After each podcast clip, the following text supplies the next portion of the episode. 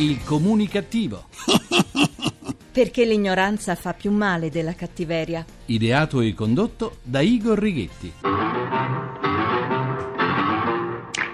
Buona comunicazione a tutte le famiglie Adams all'ascolto dal vostro comunicativo di fiducia Igor Righetti. Bentornati alla nostra seduta radiofonica di gruppo di sana comunicattiveria numero 1657 col 57. Bentornati al vostro comunicativo, il programma che vanta innumerevoli tentativi di imitazione come la settimana enigmistica, ma voi siete all'ascolto della versione originale. Cominciamo la seduta di oggi parlando di Facebook. su Facebook. Sì, abbiamo capito, mi tagghi su Facebook, sì. Per milioni di persone sta diventando uno stress. Uno studio dell'Università di Edimburgo rivela che chi invidia le persone che hanno molti amici su Facebook sbaglia in quanto la popolarità può essere fonte di ansia. Secondo questa ricerca, per almeno un utente su dieci del social network, lo stress supera il divertimento. I ricercatori hanno intervistato 200 studenti scoprendo che il 12% di questi questi manifesta ansia e preoccupazione nell'uso di Facebook. Il numero medio di amici dei soggetti ansiosi era 117, mentre il restante 88% ne aveva in media 75. C'è una vera e propria gara a chi ha più amici. Il contamici sulla bacheca del proprio profilo è implacabile. Francesco ha quattro amici più di me. Devo superarlo. Anna, Anna come amico anche Arturo. Adesso gli invio anch'io la richiesta di amicizia. Sì!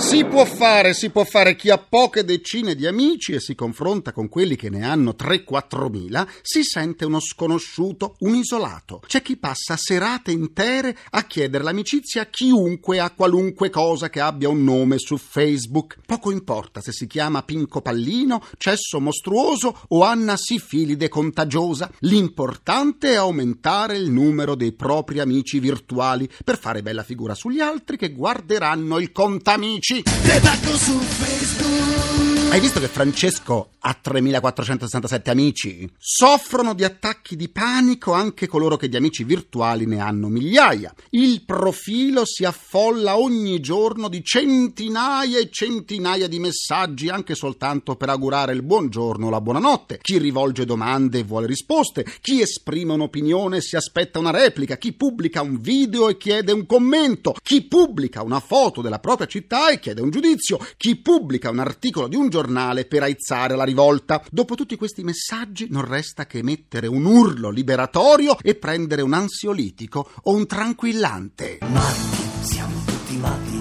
urliamo, ci insultiamo da nevrosi, siamo affetti spariamo dei sorrisi. C'è chi usa Facebook anche per rimorchiare. Il problema è quale domanda fare alla persona con la quale si desidera intavolare una conversazione per poter poi riuscire a strapparle o strappargli un appuntamento. Su Facebook c'è già tutto: la musica, i film e i programmi televisivi che quella persona preferisce, le attività e i suoi interessi, la data di nascita e la città in cui è nata, l'orientamento politico e religioso, le fotografie, gli studi, le lingue parlate, le citazioni preferite, la situazione sentimentale, le preferenze sessuali, la email e in molti casi anche il numero di cellulare. Insomma, su Facebook non si può cercare l'anima gemella, in quanto si conosce già tutto della persona verso cui c'è interesse. Si rischia di ricevere una risposta secca. Prima di farmi queste domande, leggi il mio profilo. Oppure, prima di contattarmi, leggi il mio profilo e guardati le mie 6544 foto che ho pubblicato, così non mi fai domande cretine. Ma cosa dici mai? Ma cosa eh sì, e da Facebook con i suoi circa 600 milioni di utenti arriva anche il riconoscimento delle unioni civili e delle coppie omosessuali. Da ora in poi non ci saranno più soltanto single, fidanzato, impegnato in una relazione complicata o aperta, sposato, vedovo, separato o divorziato. Da oggi, per indicare nel profilo la propria situazione sentimentale, si potrà scegliere anche fra unione civile e partnership domestica, che indica anche coppie dello stesso sesso. A questo punto, che cos'altro resta da chiedere alla persona con cui si vuole comunicare?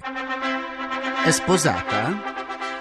O ha una relazione complicata? Eh già, E cambiamo argomento. Solidarietà incondizionata al sindaco di Grosseto, Emilio Bonifazzi, è stata espressa dall'intera comunità grossetana di fronte alle gravi minacce intimidatorie arrivate a lui e alla sua famiglia. Minacce di morte reiterate. Un atto di violenza intollerabile reso ancora più grave perché esteso a tutti i componenti della sua famiglia. L'invio di missive minacciose a esponenti del mondo politico, sindaci soprattutto. Negli ultimi mesi in Maremma non è un gesto isolato. Fa paura la facilità con cui si arriva a minacciare di morte chiunque si voglia intimorire. Giornalisti, politici, politici, amministratori e anche cittadini qualunque. Una disinvoltura che porta alla mente altri ambienti sociali, altre civiltà, un metodo di manifestare dissenso, ma è più realistico pensare a rancori celati, a odio smisurato. Sono pensieri questi che inducono a una profonda inquietudine in chi, come la gente toscana, non ha ancora completato il processo di instaurazione di potenti anticorpi. E poi la domanda che ci poniamo tutti, al di là delle formalità di espressione di solidarietà al malcapitato di turno, è chi sarà il prossimo? Sì, perché non si vedono i motivi che possano far scattare la molla del cervello preposta alla razionalità. E allora si riflette e con inquietudine crescente ci rendiamo conto che tutti noi possiamo avere, consapevoli o meno, delle persone che, a torto o a ragione, ritengono che dobbiamo patire, vivere nell'angoscia, temere per la nostra vita e per quella dei nostri cari. Scriveva Alessandro Manzoni, non sapevate che se l'uomo promette troppo spesso più che non sia per mantenere, minaccia anche non di rado più che non s'attende attenti poi di concretizzare. Non sapevate che l'iniquità non si fonda soltanto sulle sue forze, ma anche sulla credulità e sullo spavento altrui? Sì, caro Manzoni, lo sappiamo e lo sa anche chi arriva a commettere tali gesti iniqui. Bibidi bu. Sapete bene che molti giornali e molte emittenti televisive pagano per intervistare i personaggi saliti alla ribalta della cronaca. Nera, rosa o a pois, non importa, non interessano i motivi né il talento. Quello che importa è che intorno a loro ci sia l'attenzione popolare. Del resto il pubblico televisivo è disposto anche a seguire con attenzione attori che fanno finta di litigare nei programmi dedicati alle cause civili. Sembra che Ruby Rubacuori, per rilasciare un'intervista all'agenzia Associated Press, secondo quanto diffuso dalla stessa agenzia di stampa americana, abbia chiesto 15.000 euro. L'agenzia giornalistica americana ha però risposto in modo negativo, precisando di essere una cooperativa senza fini di lucro e di non pagare nessun caso per le interviste. Le interviste a pagamento non sono ammesse dalla deontologia professionale dell'agenzia americana. La ragazza si sarebbe anche lamentata di essere stata trattata come una prostituta da tutti i media italiani e stranieri. Voglio essere risarcita, avrebbe detto Ruby, per essere stata ferita così tanto. E tutto l'oro del mondo non sarebbe abbastanza. Insomma, i media media l'hanno resa popolare come una star e Ruby batte cassa a tutti. E parliamo del sindaco di Firenze, rottamatore Matteo Renzi, che sulla copertina del suo libro appare senza nei. I miracoli del fotoritocco al computer o li ha rottamati da Bruno Vespa in cambio di un'ospitata porta a porta? Si è così scoperto che il vero neo di Matteo Renzi è la vanità. Bello, bello impossibile, Bello e impossibile, Matteo Renzi. Ma chi ha visto i nei del sindaco di Firenze? Chi ha visto i nei di Matteo Renzi? Chi li ha visti?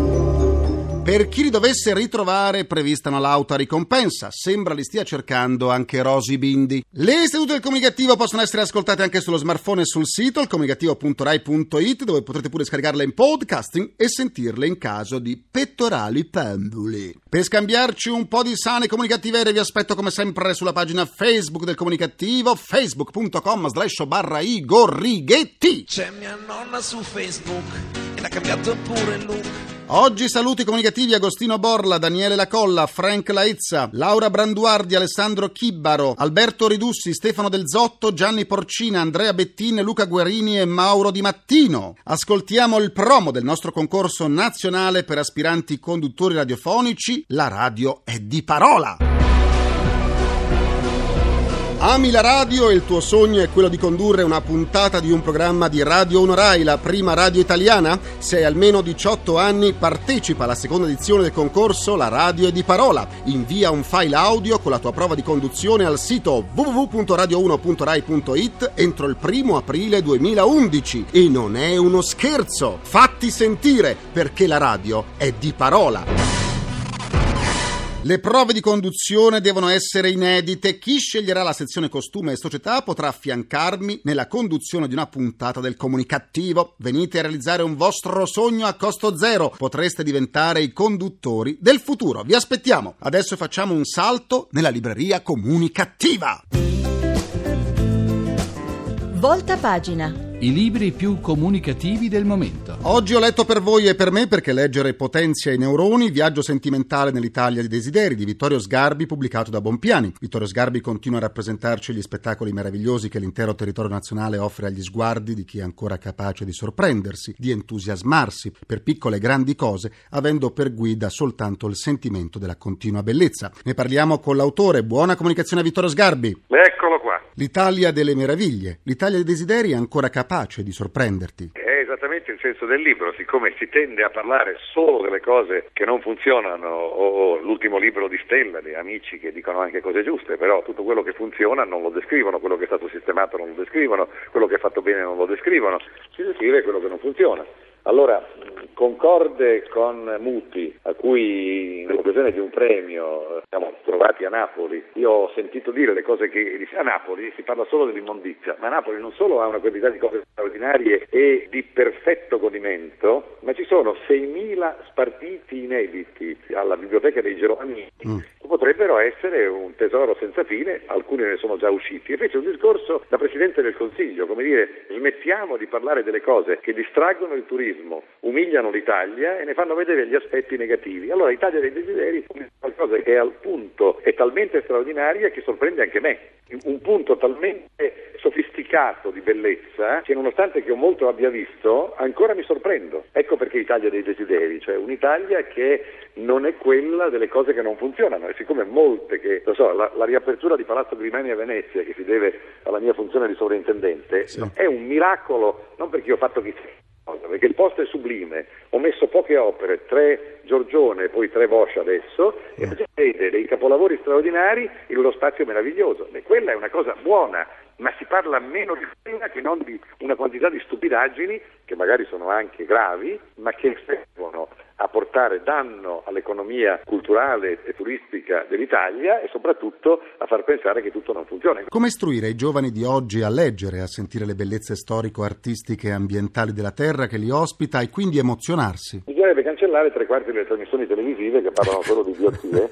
e quindi io adesso comincerò una trasmissione televisiva che ha l'intendimento di far vedere le cose belle, i valori e quindi eh, ci sarà la possibilità anche di denunciare qualcosa che non ci piace, ma che ci piace descriverlo e raccontarlo. E allora se tu fai vedere soltanto gente che non sa quello che dice, dibattiti insensati, centinaia di trasmissioni su Avetrana, è evidente che immaginare che ci sia un innalzamento della sensibilità e un alzare la testa da terra invece che guardare verso eh, la sporcizia, verso qualcosa che invece sia nella luce del cielo è abbastanza difficile. Gran parte delle cose che io indico nel mio libro e di cui parlo sono del tutto ignote. È ignota ninfa. Quante persone sanno dell'immondizia di Napoli e quante persone sanno della bellezza di Ninfa? Ninfa nessuno la conosce probabilmente, se non quei pochi che hanno avuto l'avventura ad andarci. Un luogo sublime a mezz'ora da Roma. Viaggio sentimentale in Italia dei desideri, edito da Bompiani, a 264 pagine. Buona comunicazione a Vittorio Sgarbi. Grazie, auguri.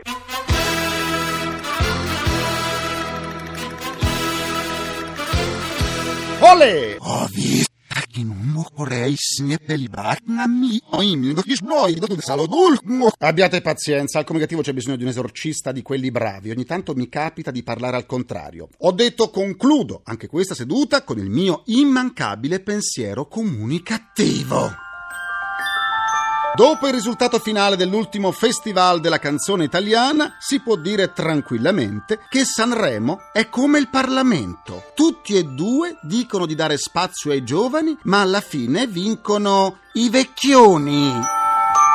Ringrazio i miei imperturbabili complici Vittorio Lapi, Walter Ghetti, Carapagliai, Massimo Curti. Un ringraziamento a Francesco Arcuri. Alla console. Alla console c'è il nostro Harry Potter. Gianni Fazio. L'ascolto della seduta di oggi del comunicativo vi ha permesso di accumulare altri 18 punti di sutura per vincere il nostro fantastico premio. La radio sveglia con la voce dell'ex scrittore, ora profeta e predicatore Roberto Saviano, che per dirvi buongiorno impiega due ore e mezzo. Per evitare di arrivare in ritardo, ricordatevene quando dovrete mettere l'orario in cui volete svegliarvi. Se uno dovesse pendere dalle parole di Saviano, soffrirebbe di vertigini. La terapia quotidiana del comunicativo tornerà domani alle canoniche 17.20, sempre più canoniche e sempre su Rai Radio 1. E starghi steghi rogi, ai levi stacchi non mi donassero da troppo, orso vladen roi stacchi non canò. Lo dico di nuovo, non al contrario questa volta. Buona comunicazione dal vostro portatore sano di comunicattiveria, Igor Righetti. Mi raccomando, non abbandonate l'ottimismo e il sorriso che per ora non sono tassati. Grazie, a domani, buon proseguimento.